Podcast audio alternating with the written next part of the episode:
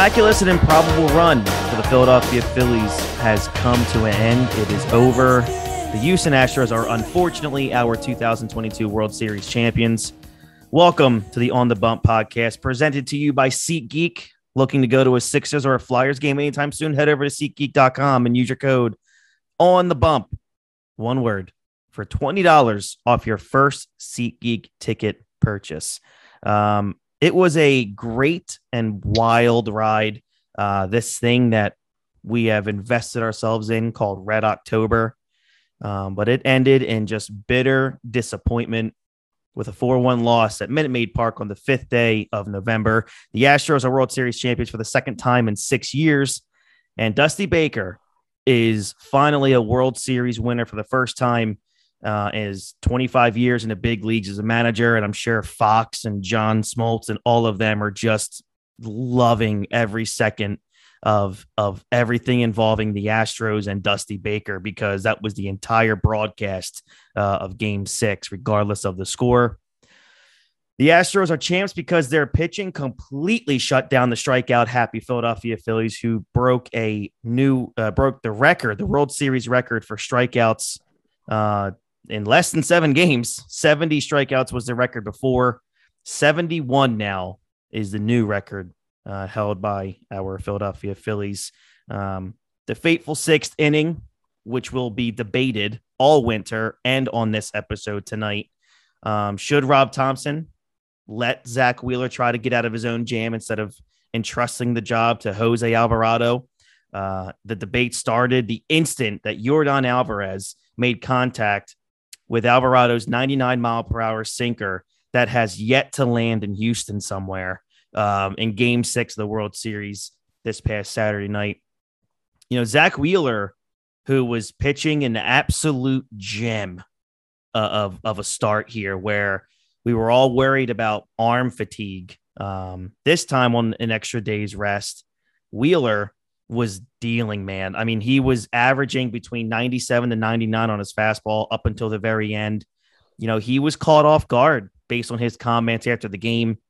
Uh, in the end, though, the Phillies' putrid offense and poor decision making from their manager cost the Phillies the World Series. Uh, Rob Thomson outmanaged himself.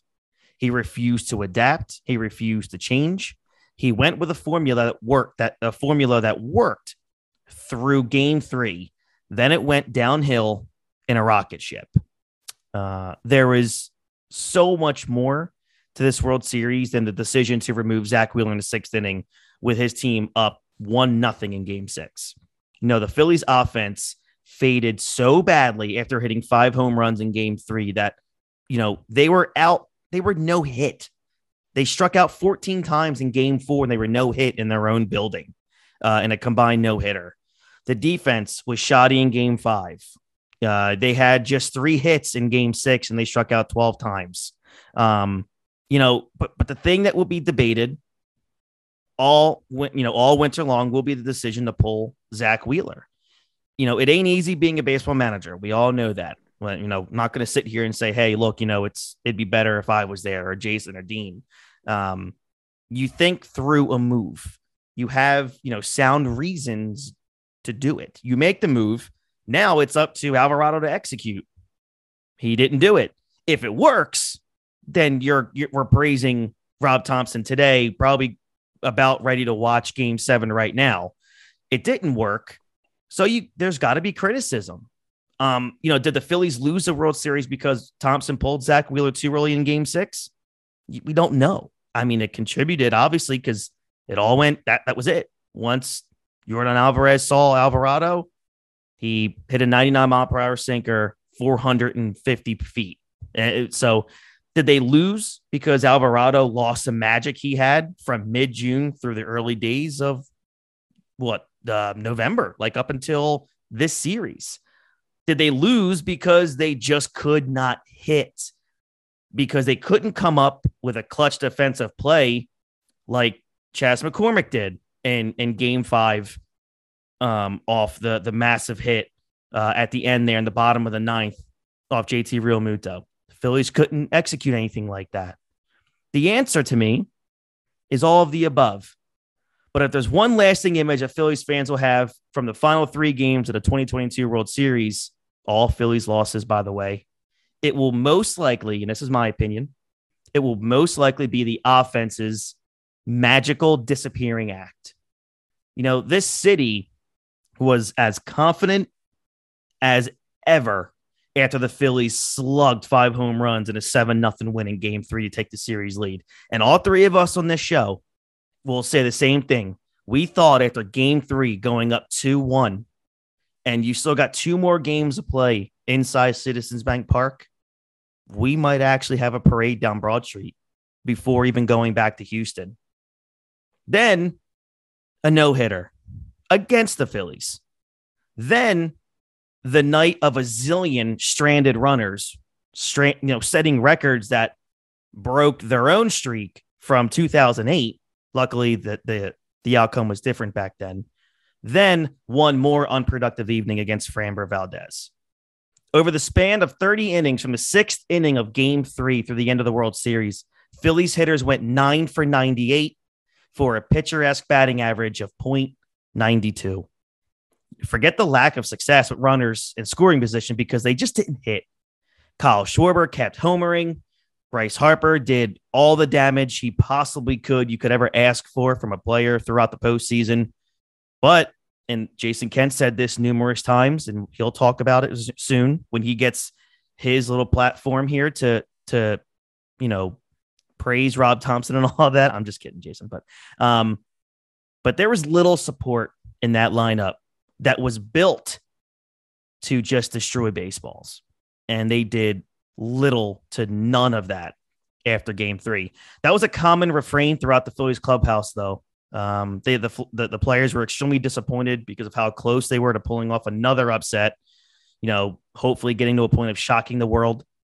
Um, from all the comments, this was an experience they could build off moving forward. That doesn't necessarily mean they'll be right back in this spot next year. You know, there's an element of luck for any team that advances as far as a 2022 Phillies. And who knows if there will be as many rabbits to pull out of the hat that they did to get to this point. Um, in the end, the Phillies needed more from their right handed hitters. Rhys Hoskins, who I'm going to be shredding in just a few moments, went three for 25 in the World Series with 10 strikeouts. Nick Castellanos, who we've shredded all season, we'll get more soon, went three for 24 with 10 strikeouts. JT Realmuto went one for 16 with 10 strikeouts in the final four games. Jean Segura went three for 21 without a walk or an extra base hit. Look, at the end of the day, and you know, my my my, my heart said this, and obviously my optimism for wanting my team to win shone through when I picked the Phillies to win in six, which I thought they really could. And the way the series was going, they they damn well should have. The Phillies lost to a better team. They lost to a juggernaut, but the Astros could have been had. This World Series in its totality showed us, and hopefully the Phillies brass, that the goal in the offseason is to create and produce a, a sustainable baseball lineup. They have three designated hitters in this lineup. What will happen with Bryce Harper? Will he miss the beginning of the season if he has off-season surgery? We still haven't heard what's going on with that just yet. Uh, as of right now, he's supposed to play in the World Baseball Classic in March. They have three designated. I'm sorry, they just said that. Um, will they want to keep their franchise player in the DH role? If so, they have to do something with Kyle Schwarber and Castellanos because they both cannot play the outfield every single day. And the Phillies don't have the depth right now to fix that as of today. And now the Phillies look to the future. The winter meetings are a month away. An important offseason awaits. Segura, Zach Eflin, Noah Syndergaard, Kyle Gibson, David Robertson, Brad Hand are all free agents. That the payroll was high, but so were the expectations in 2023. This was a magical season, one that I will remember and cherish for the rest of my life. I feel like this was our 1993. How, you know, how revered that team was and that year was, how so many fans of the last couple generations, like our dads and our uncles, they always talked about how amazing 93 was. I feel like that was what we just had a team that was dead to rights in May and early June. They were seven games under 500 on June 3rd. Tom, Rob Thomson takes over as manager, and the Phillies fired Joe Girardi. The Phillies went 65 and 46 under Thomson the remainder of the season and broke that 10 year playoff drought. The Phils then took off on an inspiring playoff run of Red October. It ignited the city's passion for baseball again. Diehards like ourselves felt some vindication after suffering for over a decade. Some of the teams and the lineups that we watched over the last 10 years are what nightmares were made of. This run also created a legend. Bryce Harper etched himself into Phillies lore with this the historic postseason he's had. And at most points, he became the Allen Iverson of this team, carrying the entire roster on his back throughout a lot of this postseason. He has become everything and more than that the, the the, the massive contract he signed brought in terms of expectations, and he's still in the prime of his career. Now, the last part of my my thing here before we get to Jason Kent, um, two guys. Uh, now, I'm going to get to the negative aspects now of this this Phillies eulogy that we're doing. I have reached the end of my rope with two guys. Okay. And two of these guys are massive fan favorites. And when the Philadelphia fan base has their favorites, logic goes way out the window and they become obsessed. Philadelphia fans become very much obsessed with certain players. The most recent one was, I guess you could say, probably Carson Wentz. I was part of that. We all did. 2017 was unreal and it and it really kind of blinded a lot of people to what the problems really were, but notwithstanding, just that's what I mean in terms of obsession. Those two guys are Rhys Hoskins and Aaron Nola. I don't care that Hoskins is a wonderful human being and a teammate. It's rare to be a bad teammate. Okay. I understand his relationship with Bryce Harper and others. I get that. But he's way too streaky. Strikes out a ton, doesn't walk enough, and is arguably the worst defensive first baseman I have ever seen. He loses you more games than he will win, in my opinion. His performance in the World Series was brutal beyond words. He went three for 25 with one RBI and 10 strikeouts. That's a slash line of 120, 154, 243, 94. He almost would have been way more valuable, not even playing. You know, I, I just feel like the Phillies have to move on from this incredible inconsistency. Um, the next one, Aaron Nola. I've been on this wagon for quite some time. If there's one thing I can't be criticized for, is my disdain for Nola and how it has not wavered. The Philadelphia fan base is so infatuated with this guy. And the one great year he had all the way back in 2018, where he finished third in the Cy Young race. Since then, he's been okay to completely mediocre. He strikes out a lot of guys. That's great. Guess what? We're in an era of baseball where, strikeouts are literally like being at a record pace every single year, just tops the next. Who cares? He also gives up a lot of runs and a ton of hits. In his two World Series starts, he went eight and a third innings, earning an ERA of 864, 13 hits, eight runs, all earned, and a whip of 1 8. In his final three starts of the postseason, his ERA jumps to 969, 14 earned runs, and 13 innings of work uh, as an athlete, not as a person, this is what I say. He's a loser, quite frankly. He has somehow hypnotized the Philadelphia fan base into thinking he's anything but a number three starter. I would trust Ranger Suarez on one day's rest in any situation before I ever again trust Nola toeing the rubber in an important game. Unfortunately, I think both guys will be back. Hoskins coming back creates a continuing logjam in the lineup for Rob Thomson. Nola will come back because he's on a player friendly deal. And there's just not a ton of pitching out in the free agency to where I can somehow sit here and say, well, this guy can replace Nola in in the rotation. So he's someone that they will keep for at least another year. In closing, this team was terrible in the beginning of the season. They turned things completely around and made the playoffs. They retired Pujols and Yadier Molina, and they beat the Cardinals. They beat the defending world champions and division rival Braves. Then they beat uh, Juan Soto and the Padres, who had just gotten done being the best team in baseball. They go to the World Series and they hand the Astros their only two losses in a postseason. To me, this team internally, from player to player, top to bottom, they don't have anything to hang their heads about other than maybe like their performance, but over and their performance in terms of what they they could have done, what they were capable of.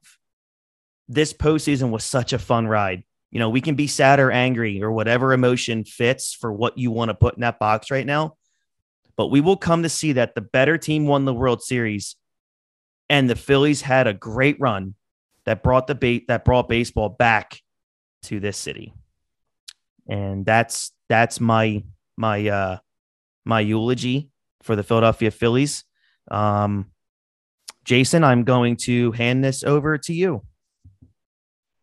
Thank you, Chris. Yeah. Um, man, what do I think about when I think of this season?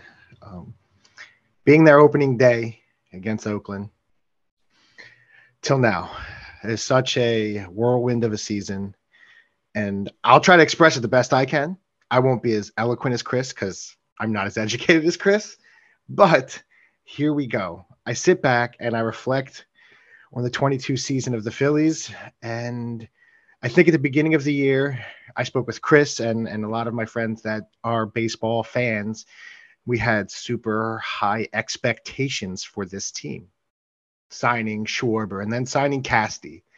And I think especially the Castellano signing is the one that put me over the edge because watching what that guy's been the last six, seven years, it it reminded me of that 08 through 2011 lineup the Phillies had. They could just mash the ball, and especially early on when they were making the playoffs and they won the World Series, it was a it was a hitting the hitting was the reason they won, not their pitching, and and that's what you felt this season could be, because they had the two guys up front, which I'll, I'll get on Nola a little bit later. I've been one to really defend him this season, um, and and I will slightly shred him later. But you have those two guys, and hopefully the rest could fill in out the way. But then you go through April and you go through May, and it's not what you expected. They were seven games below 500 at the end of May. And about a day or two later, Girardi gets fired, and in comes Rob Thomson. And you feel kind of a sense of what can they do? What what are we looking at from here the rest of the season? Because I felt at that point just being honest, it was what do we have and what do we need going forward? Because you know there's some big names at the free agent, and it's tough to say you're looking at free agency in, in May, but just just being real. And right before they fired Girardi, they they hit a win. They fired Girardi, and then they hit this streak. I think it was 11 or 12 straight wins, and then they're off and rolling.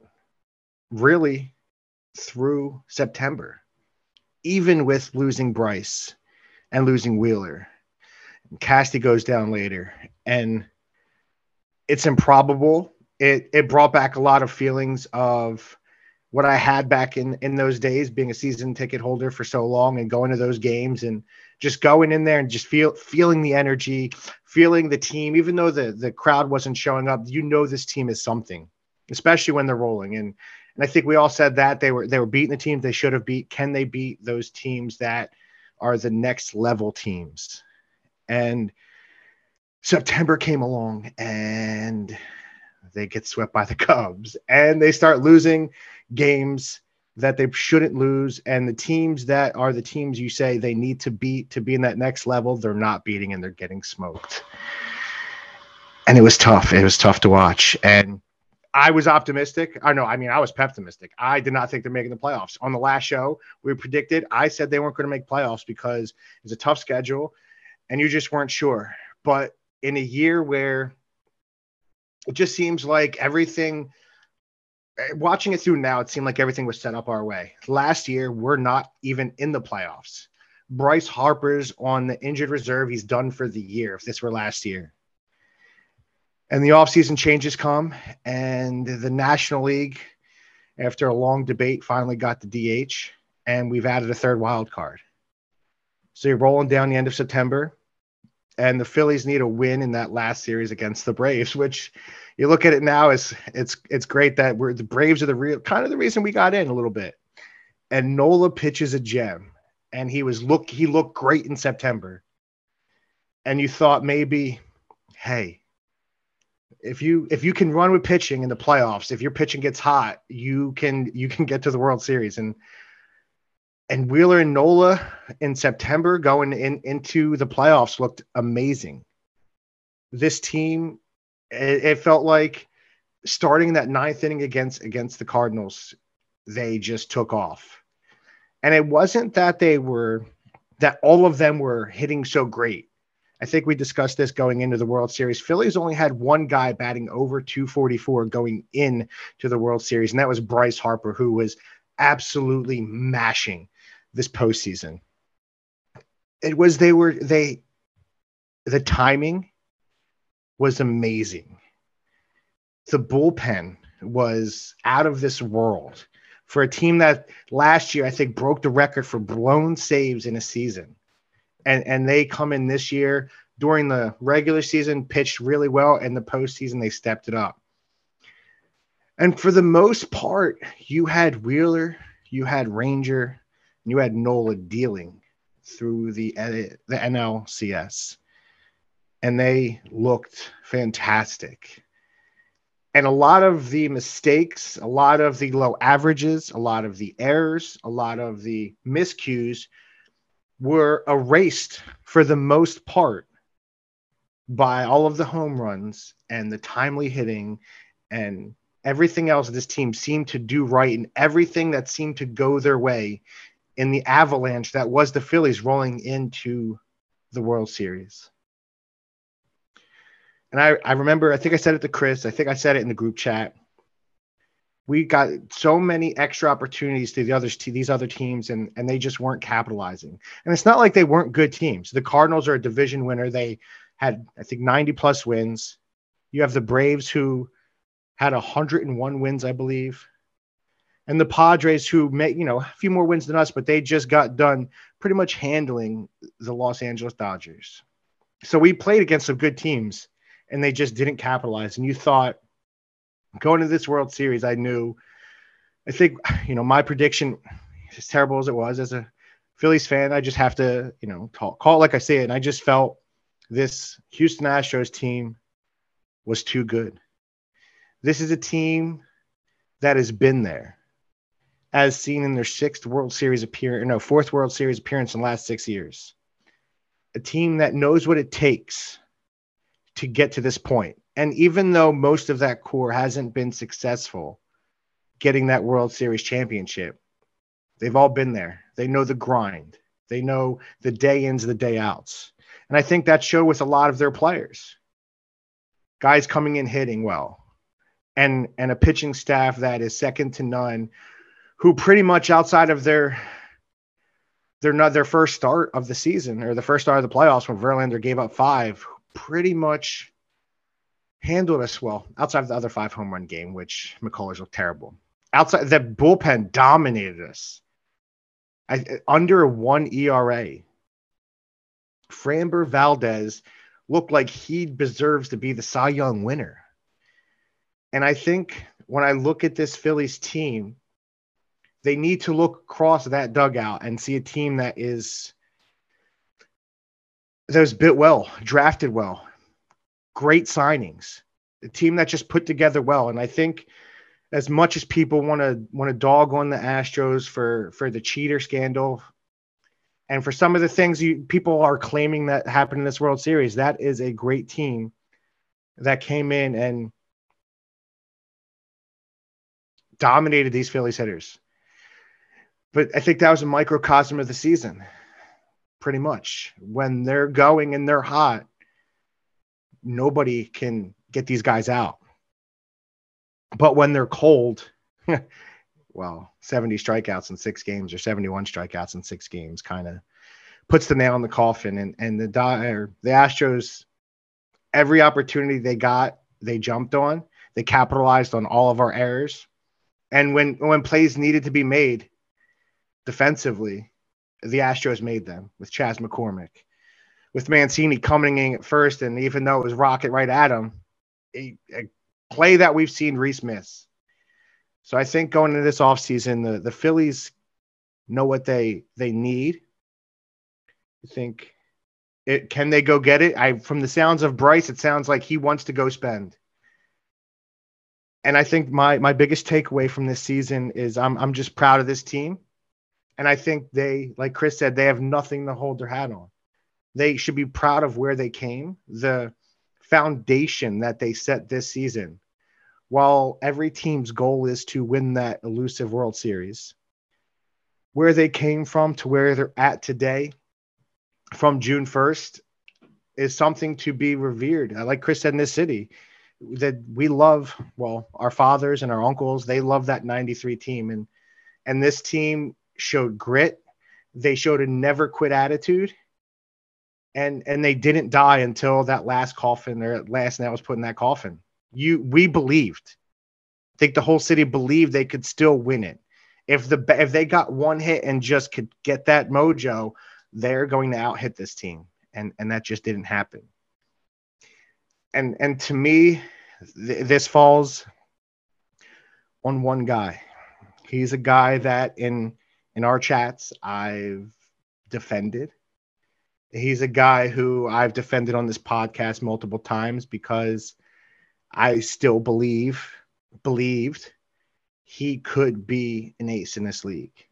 He's a guy that's shown he shown he's had the stuff and he's a guy who going into September I thought he righted his wrongs.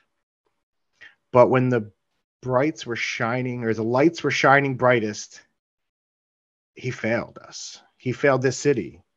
He failed himself. And I think he would tell you the same thing. You can't have those type of performances in a World Series if you're Aaron Nola. After everything that was written about you about being a bad September pitcher and and seeing you collapse in September, really. And we thought we thought you righted that ship and and come the World Series. I thought they had a shot when we went in the game after game one. I think we all thought they had a great shot, even though Nola looked bad. He could come back and redeem himself. And I know Dean and Chris did not not believe in him, and I still said I think he can. And it looked like he could, and the wheels fell off.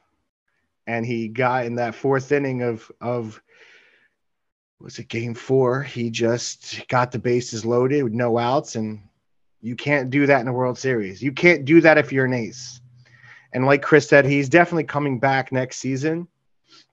But I, I hope he sits down and reflects. And I don't know what what the problem was. If it was just Houston's so much better, because he he rolled them. That's where my confidence came in. In that first game against Houston, to get us in the playoffs, he shut them down for six plus innings. And when the lights were brightest, he he failed his team. He failed the city, he failed the fans. And it's disappointing because he's a guy that this team does need if they want to come back next season. And I got to give I got to commend Bryce, I think. He's the guy and this is I'll end with this and he's a guy when they, we first signed him, I was, you know, was excited, but I hated the signing because I, I wanted Machado at that time. I thought we had a bigger need. And Bryce has come in and he signed his 12 or 13 year deal and done nothing but shown he's worth every penny. And even when he couldn't play, he couldn't play every day. He has to go to being a DH, which I'm sure he did not like. I'm sure he wanted to be in that field. And he just hit and he mashed and he came back in September and, and through all of his struggles, when the when the time was come for him to show who he is and what he's made of, he showed this fan base and gave this fan base of a reason to believe in this team for the upcoming years. And and a great foundation he I believe he's laid as the as the guy. And you don't know, like Chris said, we don't know what's going to happen if he's going to go DH permanently or if they want to try to keep him in that field or what his plan is for the offseason. But I don't think that dude will ever have to buy a beer in this city again. I think this overall season was a success. I think a lot of the heartbreak comes from we had them on the ropes. We had this Houston team on the ropes and we couldn't finish it. But I hope this is the jumping off point and not just a magical season, is how I'm going to end. I hope this just isn't that magical season that we don't see again, that that is the jumping off point for this team. I agree, man. Phenomenal. And uh, obviously, we'll talk more when uh, Dean is done. But uh, Dean, um, the stage is yours, man. Fire away. Hello, Hello everybody. How are you? Um, so, much like these two guys last night, I mean, if you could see our group chat, really for like the whole playoffs, it was doom and gloom with me every single time the opposing team got a player on the base because I, and it sounds terrible, I had no faith in this team because I have been to 97 home games in the last five years since I moved home from the Army. I've been to 107 games total. That includes going to Baltimore, Boston, both New York stadiums to watch this team play. And I have almost really never been convinced by a guy like Rhys Hoskins and Aaron Nola and Jose Alvarado and, you know, Zach Eflin, guys like that, you know. So I really just did not have a lot of faith in this team to where this year I went to six games, and that includes the one postseason game I went to. So coming into this year, and let me you know what, let me back it up to when we signed Joe Girardi because I thought that was it. That was like the missing piece of the puzzle. It was Joe Girardi, you know, one of the best managers in the last 15 years, manager of the year with the Marlins, World Series champ with the Yankees, consistently in the playoffs, all that, you know, happy stuff. I was like, that's it. You know, uh, this this is he, he's going to take us to the next level, which at that time would have been the playoffs. Well, he didn't. So he gets fired this year, and I was just kind of like, well, I mean, what? That's it. The season's over. You know, I mean, they made a move to make the move. You know, I mean, because they were at this point they had spent all this money in the off season, still really didn't address the pitching, and they just excuse me, they just made the move. But I got kind of shut up a little bit. They went on a tear with Rob, and they were having they had a winning record. And for most of the season, they held at least that final wild card spot. So when they when they got into the playoffs, I'm still going to be honest with you. I didn't think they were going to win anything, uh, especially as I'm sitting in a panel at New York Comic Con and they're playing the San, Di- San Diego Cardinals, the St. Louis Cardinals. I'm like, there's no way they're going to go. They're going into St. Louis. It's Pujols magic, you know, all over again. And then that ninth inning hits. So as I said, I had no faith, but I started to kind of be like, okay, they knocked the Cardinals out well, let's see what they do. I mean, there's no way they're going to beat the Braves. Just they just kept proving me wrong every series, even though I was very pessimistic about it because I didn't want to get my hopes up. Because I've spent, I've been a Phillies fan my whole life, my, since since birth. I was born with a maroon Phillies hat on my head. I came out with that, and I have just spent a lifetime rooting for this team that has only made me happy one season. 35 years, one season. And we got to the World Series and I changed my tune. I mean, yeah, I mean, obviously, as we you saw in previous episodes, I had picked the Eagles, the Phillies to win, to beat the Braves and to beat the Padres because especially against the Padres, I didn't think the Padres were that good of a team. So I thought they were going to beat the Padres. I picked the Braves. I picked the Phillies to beat the Braves because I'm a homer. But we got to the World Series, and that's that was the first time I truly believed we might do this. There's a bit of magic to this team. There's a bit of luck to this team. A little like they've really embodied the underdog that this city idolizes so much. Um, am I proud of this team? Unequivocally, F yes, I am. Um, because June 1st, I didn't expect this. I didn't expect this last season. I, you know, 2017 when Tommy Joseph is our first baseman and Cameron Rupp is our catcher and Maikel Franco is third baseman. I'm not sitting there going five years from now we're going to be in the World Series playing the, you know, whatever you want to think about the past of the Astros in 17 and stuff like that. They are one of the blueprints of baseball you know, the Dodgers and the Astros are probably the best ran organizations in the entire league. And that's what every team, albeit the cheating scandal, should model themselves after. Deep, deep, deep farm systems, great at drafting, not afraid to spend if they to, to win it. And we took them almost to the brink. And that makes me really proud of this team. And as these two guys had just said, you know, it kind of reminds them, and, and this is kind of our 1993 team. And I agree with that. But I hope they don't turn into that 1993 team and not have a winning season for another decade because that team in 1993 won 97 games and the Phillies then went eight years without a winning record. And then they didn't get into the playoffs for 14 years. So that is something I don't want to see this team do. Thankfully, I don't see this team doing that because now you have, oh my God, the owner. Uh, I can't remember his name, and these guys are muted. So Middleton. Middleton, thank you. I've met the guy too. I should have remembered it. I think he sees now at this point, he knows what he needs to do. It was right there. It was right there. We had our chances in games four and, and, and I'm sorry, games five and six. We outplayed them in game five. We should have won that game, barring another boneheaded play by Rhys Hoskins, who can't fundamentally do not even little league fielding, not even as we used to call it in, you know, back in our day, midget league fielding. This is what they teach you in T ball, baseball 101. Don't take your eyes off the ball. I don't even care if you scoop the ball and I can't remember who hit it and he gets on first, but you've stopped Altuve, I think who was on third, from scoring. The moment that ball got by you, he was going to score. And that was the final nail in the coffin for me with, with Rhys Hoskins. Not the fact that he literally had like one hit all World Series. It was that because I've seen it time and time again for the last five years. And I always preface five years because I've been home from the Army for five years. And that's when I really ramped up my Phillies games. Um, and I'm just, I'm sick of it.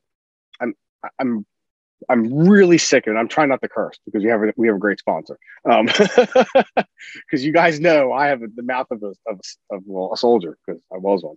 Um, but and and I'll get I I'll, we'll get to him in a minute, and I'll get to Noel in a minute, and I'll get the I'll get the topper in a minute because he pissed me off last night, and but I, I do think the future is bright for this team. I think they're going to go out and make the right decisions. They're probably going to move on from Jean Segura. Um, they because they know they can put Stott at second. There's four phenomenal shortstops in in free agency they can go after.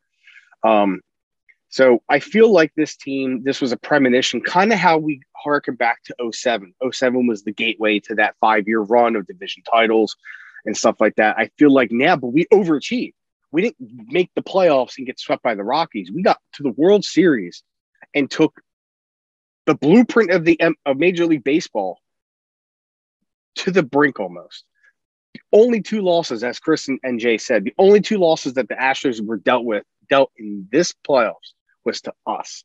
One in Houston, one in Philly. And that's pretty impressive. And I just kind of feel like they, it was a combination of not being the best hitters in the game. They're great power hitters. Everybody, almost everybody in that team has just has a ridiculous amount of power that they can generate through their bat into the ball. Even guys like Brandon Marsh, who can't hit a fastball to save his life, but when he can, it's gone. Like it's just out of here. Um, but I damn, I kind of lost my train of thought. but I, I feel like this is this is the the brink of something amazing, and it's been building since we signed Bryce. Even though we had JT, not the season for it, but he was he was traded here before him. We signed Kutch before Bryce. Uh, I think we signed. I can't remember what year we signed Wheeler. Was it eighteen or, or nine? It was nineteen, I think. So it's been a, it's been a, it's, it's, it's been building to this, and we over completely overachieved, and I'm proud of them. But now on to the two got two players that I blame the most, and it's the same two that Chris blamed the most, and it's Aaron Nola, and it's Rhys Hoskins, and I'm a little less hard on Nola because I've I have always looked at him as a number three starter. I've never, I'm not one of those people that are like, oh, he's an ace. I have friends that are like that. I have friends that say stupid shit to me, like, do we need to pull up Clayton Kershaw's early stats in the postseason?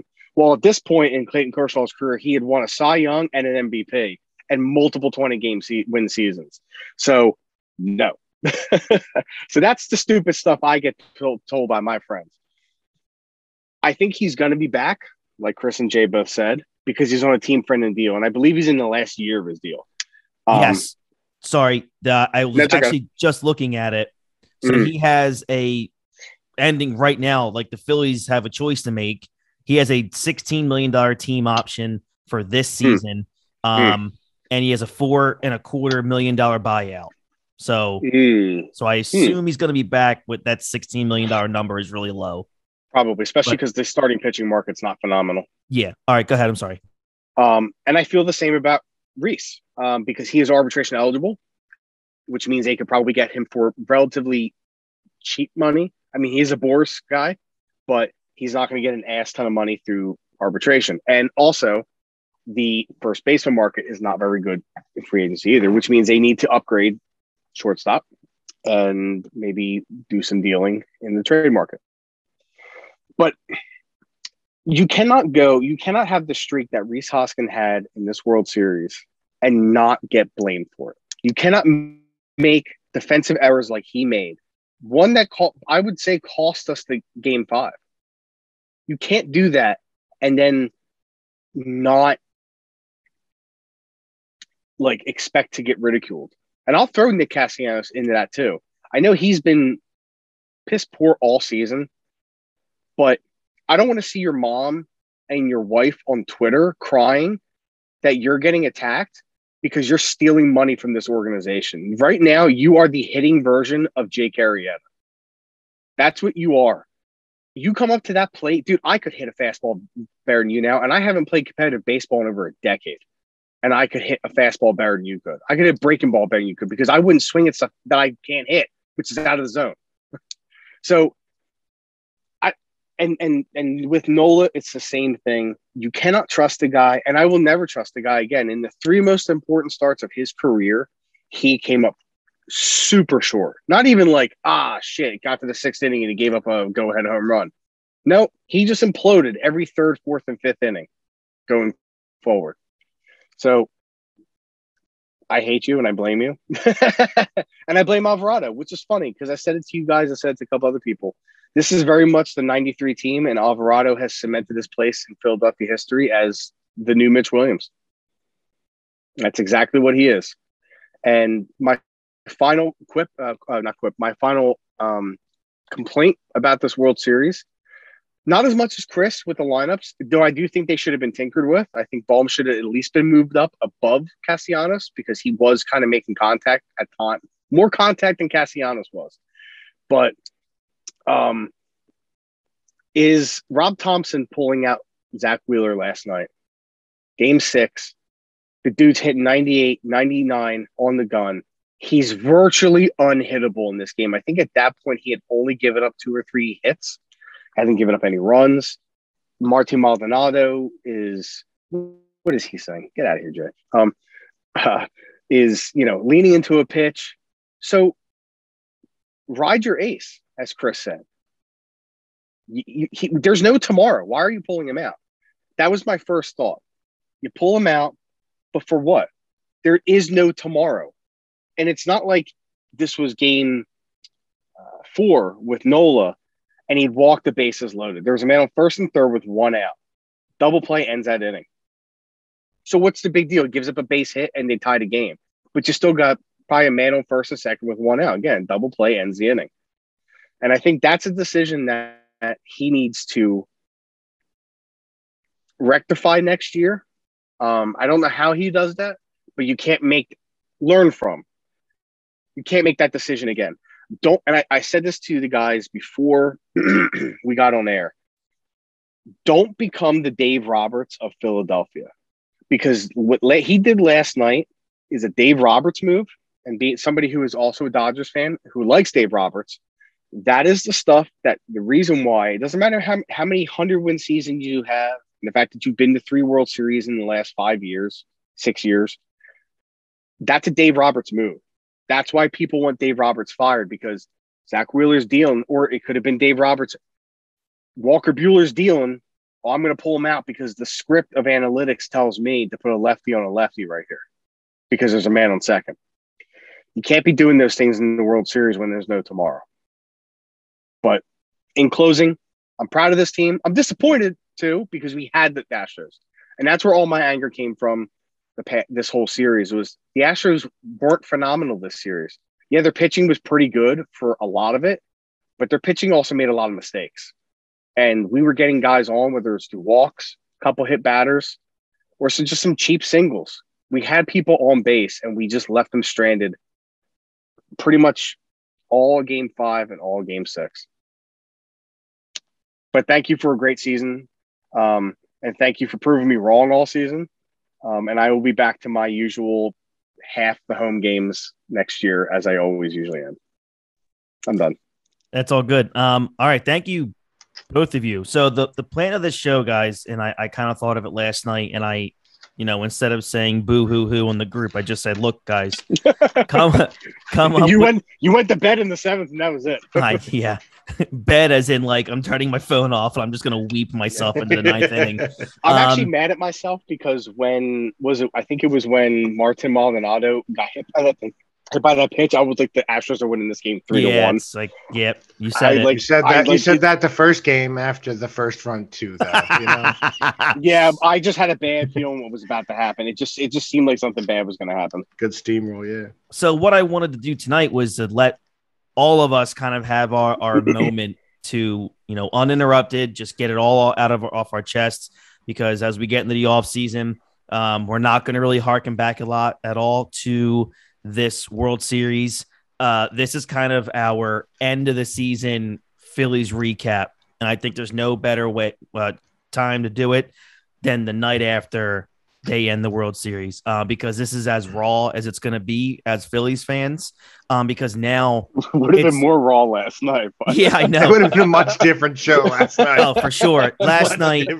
I mean, last lost- last night, sponsor real yeah. fast. last night I would have we would have lost SeatGeek real fast last night. Um, by the way, if you guys go to SeatGeek.com, if you want to grab some tickets to anything local or wherever you're listening from, uh, use our code on the bump, all one word, for twenty dollars off your very first SeatGeek ticket purchase. So head over there and do that for us uh, right now. And look, twenty dollars is twenty dollars. That takes care of you know the the nine billion dollar service fees that they charge you. um, but you'll be all right there. Um, so yeah, uh, this is kind of the platform I wanted to do. Is we're three diehard Phillies fans, and that was the most excitement. You know that you know it's almost like that Braves and like Padres series feels like it was like two months ago. Yeah. Like there was such a, a roller coaster ride with this World Series. Um, the fact that it's over, it's like, geez, but luckily, free agency started today, uh, November 6th. The winter meetings are at the end of December. Training, uh, spring training is in at the end of February. We're approximately, I think, 99 days uh, away from pitchers and catchers and like 144 days away from Yes, opening sir. day. 144. So it's incredible how fast this is going to come. And actually, to there's two things I kind of wrote down here listening to you guys, and we'll, we'll- let's get into that. And that's where the team is going in the offseason. And I agree with Jason and I agree with Dean in terms of like 93, they didn't win for like 37 years again. Um, and then, but I feel like this team is different because unlike 93 through you know, once like Pat Gillick showed up uh, in the 2000s, Middleton is willing to spend. He's has Mm. shown he's willing to even go over the luxury tax as he did uh, with Castellanos. Um, what I wrote down here is Middleton and Bryce's relationship and communication. What it feels like to me when a guy like Bryce, after losing the World Series, says, "Oh, we're going to be back," we'll have probably a lot of the same team, but there's going to be new pieces added. That tells me that this guy's already had conversations, I'm sure, with John Middleton and company to say, look, this is what we need, and we're going to have to spend to do it. And the bar has now been set. Like in mm-hmm. 2007, we thought, wow, this team's on the brink, but they didn't go to the World Series in 07. That didn't happen for the next year out of nowhere, this team is now in the World Series in 2022.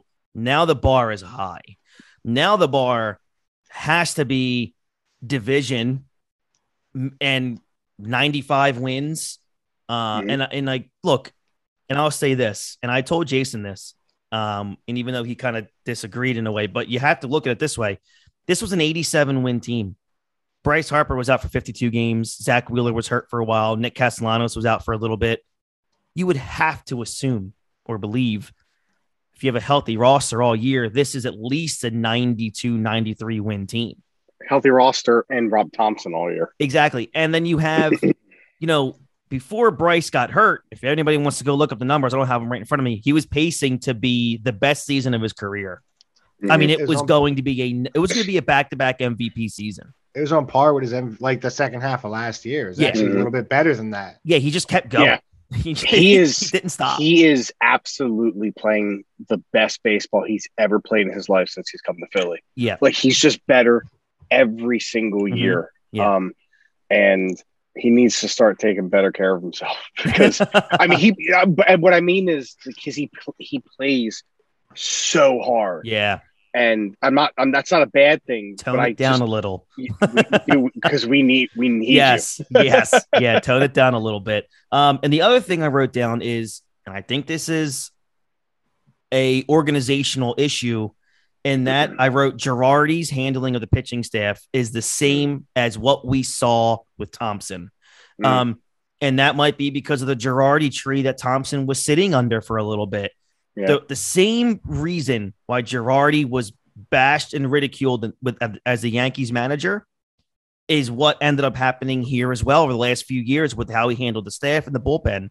Yep. Is he's Rob Thomson is very poor with the pitching staff and the bullpen, and that showed with what he did if, of all times. Game six of the World Friggin' Series, Mhm. you have your ace. This is your guy. We looked at game six as well. If Wheeler is back dealing 98 to 99 again, we've said this on our group chat. This was said all over online. You ride him until he physically can't throw that arm anymore. Like, this is it. Every inning is the last inning of your life. Yeah. And he pitched that way. And then he gives up a hit up the middle. And you're like, all right, cool. I'll take him out now. It's done. I'm going to go bring in Alvarado. That's my problem with Thomson. Had had Wheeler given up the go ahead runs, I would have accepted the loss. I would have been okay a with lot that. Better. I would have been like, you know what? I mean, that's it. They got Yeah. our ace, and that that that it's just not our year. Yeah. But he was dealing. That's what that I, I was so. That's why I said to you guys, I was like, that's it. The Astros are winning three one. I just I had a bad feeling about that inning. Yeah. When Maldonado got hit on the sh- on the elbow, I was like, that's it. Because they did they didn't wave it off like they did. What was that game one? Yeah. Yeah. They didn't wave it off this time. I was like, oh, here we go. Like that's it. This this is this is a bad feeling. And then Mhm. the single and the three run shot, and I was like, And the- I, I felt it coming. And the issue that I have with Thomson and Jay, this is where you'll be able to piss and moan again at me on this is my issue is okay, great. The lineup wasn't hitting, and I understand. Trust me, we all look at the batting averages and we see what these guys are doing. However, sometimes certain guys are better in less pressure spots in the lineup. Sometimes guys, when they're on it, when they can't hit, maybe keeping them at number two when a guy gets on base, or just keeping them at number two where they're doing absolutely nothing. Let's just find another guy in the lineup like an Alec Bohm whose contact rate is a hell of a lot better than a, a Rhys Hoskins right now, and which just was zero, by the way. which was Rhys probably was, ze- was zero. right zero. Then you just swap them because you never know. Maybe Bohm is a more comfortable guy. He might see more fastballs. He might have a better chance to hit. Where Hoskins is now sitting at number six or number five, and it's just different. It's a different mindset as a baseball player. There's a much different mindset from a guy to be a Schwarber at one than a Segura at seven. Like it's a different mindset. Um, some guys react to that so well, and Schwarber did this season. His batting average sucked, but it never stopped him from being Kyle Schwarber. And he hit 52 total home runs this year at that leadoff spot. And he I agree. was- he, he scored two of the last three runs we've scored. In did. That's that's the issue. four to I six. think we've said it, and I went on our first podcast we had for this show. Well, the old show, rolling into this one. The only adjustment I would be willing This to ring the bell concede with, with with anyone is getting him out of the off of one. A guy that hits 49 home runs. He hit six home runs this postseason with 10 RBIs. Mhm. My only issue, the only way I take adjust that lineup at all, is you move him to four or 5 Mhm. How does that shake everything else up? That might totally adjust your lineup because then you probably have Segura at one. But if you're not moving him out of that one spot, I to me, that's the the that's the guys that got you to this point. While I don't I don't believe at all that's them switching the lineup. I don't think it helps. Now hindsight, you don't know. You don't know if it helps. But when you have your one through six are really Hoskins through or Schwarber through Hoskins or whoever Bohm or whoever they have, yeah, I think Bohm, you expect them to to hit wherever they're at. Those are especially Bohm's. They brought him up. He's a professional hitter. Outside of Bryce, nobody did anything, and that that's the problem. I think you said it before the show. They said it on on Fox. What like 16 out of how many 24 plate appearance? He had nobody on base. Disgusting. Yeah. Yeah. Mhm. he now and a lot of that is is Schwarber getting being in one, and most of his hits were in the in the World Series were home runs. Most of his half of his hits in the postseasons were home runs. Hoskins more than half his hits. So that's the problem is when these guys. So that's really the big only thing I would have moved is move them uh, guys that are going to not have them at one and two because the two guys that had you have one, two, and four your most home runs.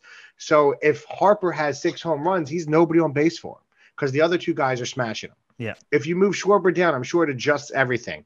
But if you're not moving Schwarber out of one, I, I'm the guys that are banging. I need them at the top of my lineup. I need them where they're at. And you hmm. hope because when they're hot, they showed you when they're hot and when they're hitting clutch. It, they showed you what they can do. I'm I- not going to change it up in Game Five of the World Series when that's what got me there. Well, one, I'm not going to change. Well, one, I don't care what got you there. This is the World Series now. You play your best that you possibly can, and if and if you have to change, then you change. Okay, not a Matt Vierling change or a Edmundo Sosa change. No, you're playing for immortality here. You're playing for a world championship. Okay, Schwarber, I'm okay keeping at one. He had a 420 on base clip with six walks in the World Series with an OPS of 1120. So that guy can stay where he's at because out of nowhere, which is wonderful, he's drawing walks. He's getting on base at a 420 clip, which would probably be one of the best in baseball if this was the regular season. You know So- why, Chris? Why? Because Kyle Schwarber is a god. Yeah. Settle down. So, Settle down. you know, Schwarber, Hey, man, we- Schwarberfest, baby. when we needed him most, Schwarber showed up, and I give him all the credit in the world. As a World Series player, he was an absolute stud here. Um, but when you have Rhys Hoskins in your two hole with a 150 on base percentage, I'm sorry, you will not. I don't care. I don't care what you tell me. Not you, Jay. I mean, yeah, you included. I don't care what anybody wants to tell me. For Rob Thomson, for six games, you continually going back to to to Rhys Hoskins, who with that 154 on base percentage, like I said, you're good. You know, when we grow up playing baseball, there's such thing as a ghost runner. He's not even good enough to be a ghost runner. So it's like at some point, slower than that Ghost Runner. So that's what I'm saying. And then you have Real Muto, who had one hit over his last 18 at bats, and yet led the team in strikeouts with 11. Your three hole hitter, which, sorry, you know, if you want to do a baseball for dummies thing really quick, baseball 101, the best hitter on your lineup is your three hole hitter.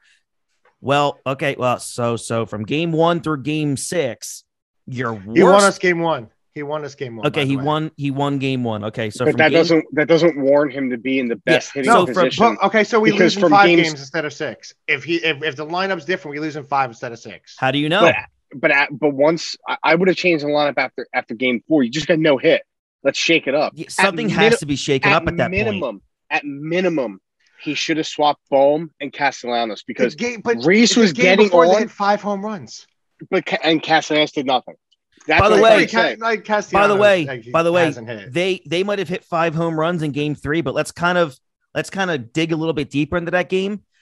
Other than those five home runs, Jay and Dean, Not one player reached scoring position Nope. other than those five home runs. That's nine innings. They scored seven runs, which were all home runs. Not one player in between all of that Well, reached second base. I'll agree with you, but on that point, that's that's an organizational issue with how they're the type of player we have. We're not built. We're not a, a lineup like Houston that can have a few guys bat at 300, like the Dodgers that have guys anywhere from 330 to 290 all over our lineup. We're a power hitting lineup. We're Mhm. a lineup that we're going to rely on the long ball, and that's how we're going to win. So if you have a lineup like that's that's how they're built, that's what's going to happen. We have multiple guys that over the career have been have hit 30, 20, 30, 40 home runs in the top of that lineup. Th- that's what you this thing where we're hating on Rhys for coming up really small. I agree it, it sucked what he did, but he is who I thought he was. He's I a guy that's going to hit them. But you if you move them out of there, you take I think you keep them where they're at because if they get if any one of those guys start hitting, it's contagious and they'll all kill it. And that's that's how it's been. But when they're not, and you're up against the end of your season here, down three two, you got to make a decision as a manager. Like, hey, let's switch these up. Is is, is Thomson scared at, that Rhys Hoskins is gonna have poopy pants and start getting mad in the locker room because he's got to move down a lineup? Because guess what? His CWPA, which is championship win probability, it's like a war in a in a game, was a minus twenty seven. Okay, which is historically the worst in the in the modern era of baseball, by the way. So, Mhm. like I said, he would have helped the team win more games by just abandoning first base and not even playing baseball. So that's what I mean. Like I if I'm Rob Thomson and I'm trying to beat a juggernaut that was 19 games better than my team, I am not after game 3 then going through 4, 5 and 6. Rhys Hoskins is not my number 2 and JT is damn well not my number 3. Like you I mean I would either have bumped Bryce up to three or two. I would have loved for Bryce to be two because that would have allowed him to at least sometimes have a guy on first base for him because Schwarber just kept getting on base. You know, he led the, the, They just the- kept walking. yeah, he led the he was tied with uh, Bryce for the most walks in the postseason. So at least Bryce, that's another problem that Thomson doesn't recognize. How does John Smoltz, the idiots of all idiots at broadcasting, put know that hey, you know, uh, 16 of 24 of at bats for Br- Bryce Harper, there's zero humans on base for him to to drive in runs. You're not gonna maybe as Rob Thomson be like, hey, you know what? That's a pretty awful stat. Maybe for games five and six, I'll throw Bryce up in the two hole because my leadoff hitter is getting on base right now. But if your leadoff hitter gets on base, Bryce should be getting up. But- let's I know double play, I get it, but most times when your leadoff Yeah, hitter is I getting mean, up, But you, but so you- it's not going to change. the whole point It's is not going to change what it, It was. doesn't change the mentality at all, you think? At all to these The whole- players. like, oh shit, like something's whole- got to change here- here. here. Here it comes down to this. We no, were in glue eliminate. this We, point. we were we were in a an elimination game, game six. It's win or go home. Yeah. and he did he did nothing to try to change the team. No, yes, he did. He said, "Oh, Matt Vierling and Edmund Mundo Sosa is going to take us to this." Hey, game seven." Sosa almost hit a three run blast. He did. yeah, that hey, that's 20 more feet than fucking to Rhys the left. Hoskins did, and that's Nick Castellanos did all mm. series because Rhys Hoskins hit a solo home run that mattered nothing in game three. I agree. He he did nothing in this in this series, and that that's and he my cost them what game five? Yeah, The That's- air. that's my point. You're in game six. You don't have to drastically change it. Like I'm not bringing in. Like, hey, call Torres from the uh the minor leagues and bring him in. I'm saying like, okay, Segura and Bohm are like 300 hitters in the regular season, pretty much. How about I drop the two people down in the lineup who haven't hit a damn ball in a week? Yeah. Let's see if those guys, if if Segura can get um Schwarber over to second base, and we got a man on first and second. Because guess what? He got a hit in the World Series Game Six. Yeah. Segura's You know who- on base percentage is worse than his average in the World Series, bud. What's his on base It percentage? can't, can't be worse than Castellanos. Can't, can't be worse than Castellanos and and uh, Rhys so Alec though. Bohm in the World Series had No, a- Segura. I know, but I'm saying Alec Oh. Bohm had a 286 batting average in the World Series, 348 on base percentage, Imagine if he and got he's those not hits. good enough to be better than Rhys Hoskins, who was invisible, like literally the invisible man. See, I think we've talked about this. Uh, those top six are really interchangeable. I, uh, But if you Segura like, was the me, only person with a worse OBP than Rhys. they're not. He they're they're, they're the Got top a hit six in is game six interchangeable. though. But hey, I'm not- he drove in a when you're comfortable on game where you're at, when you have these guys in this lineup for virtually the September and October, and you have that lineup, and that's what's getting you there. That got you nine and two, or yeah, nine wins, two losses. You dominated once they came on the Cardinals. You dominated the Braves pretty much, and you dominated the Padres. I understand you the you want to switch it up. Mhm. But when that team, those guys, that lineup mashed me into them, I'm going to let them get out of it. I'm not going to say one bad game and panic. Now, did it turn out the way it did because game five and game six looked pretty inept offensively outside of Schwarber's two home runs? Mhm. But I, because to me, those those are panic moves, and that's not that's not this team's identity. This team's identity is a team that's going to hit a bunch of home runs. You hope there's guys on base when they do it, which for 90% of that postseason, they were. It was that 10% in those last three games that they had nobody on, yeah, and, and it bit him in the butt. okay, but Jason, that just those three games just so happened to be in the World Series. I, I agree. And- And, I'm and with you on that. Games four, five, and six. Schwarber went two for 10 with four strikeouts, but also had three walks. Hoskins 0 for 13, six strikeouts. Realmuto 1 for 12, seven strikeouts. Castellanos 0 for 11 with nine strikeouts. Nope.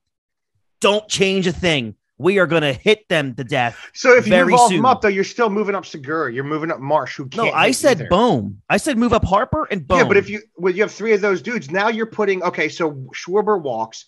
Harper's not going to get a pitch to hit. So now you have those three bums batting after him. but you don't, but you got to get anywhere. You got to get guys on base anywhere you can. You were just no hit in game four. That's when the change should have happened. Like, that's Like- my issue. like- You're in. That's what I said. You're in game six.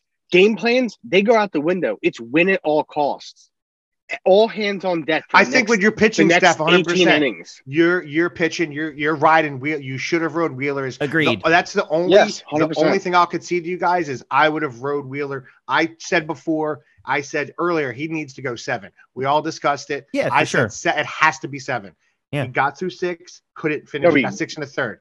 No, he got That's the five and only he got move- five and a third. Five and a third. Oh, he didn't even make it out. Oh, okay, so I'm even wrong on that. But to me, that that's the only thing I could see. The only move I didn't like from Tomper. Outside mm-hmm. the lineup, I'm okay. I'm conceding to him that he knows this team. He has the his thumb on the pulse of this team, and he knows what's going to get, how you're going to win.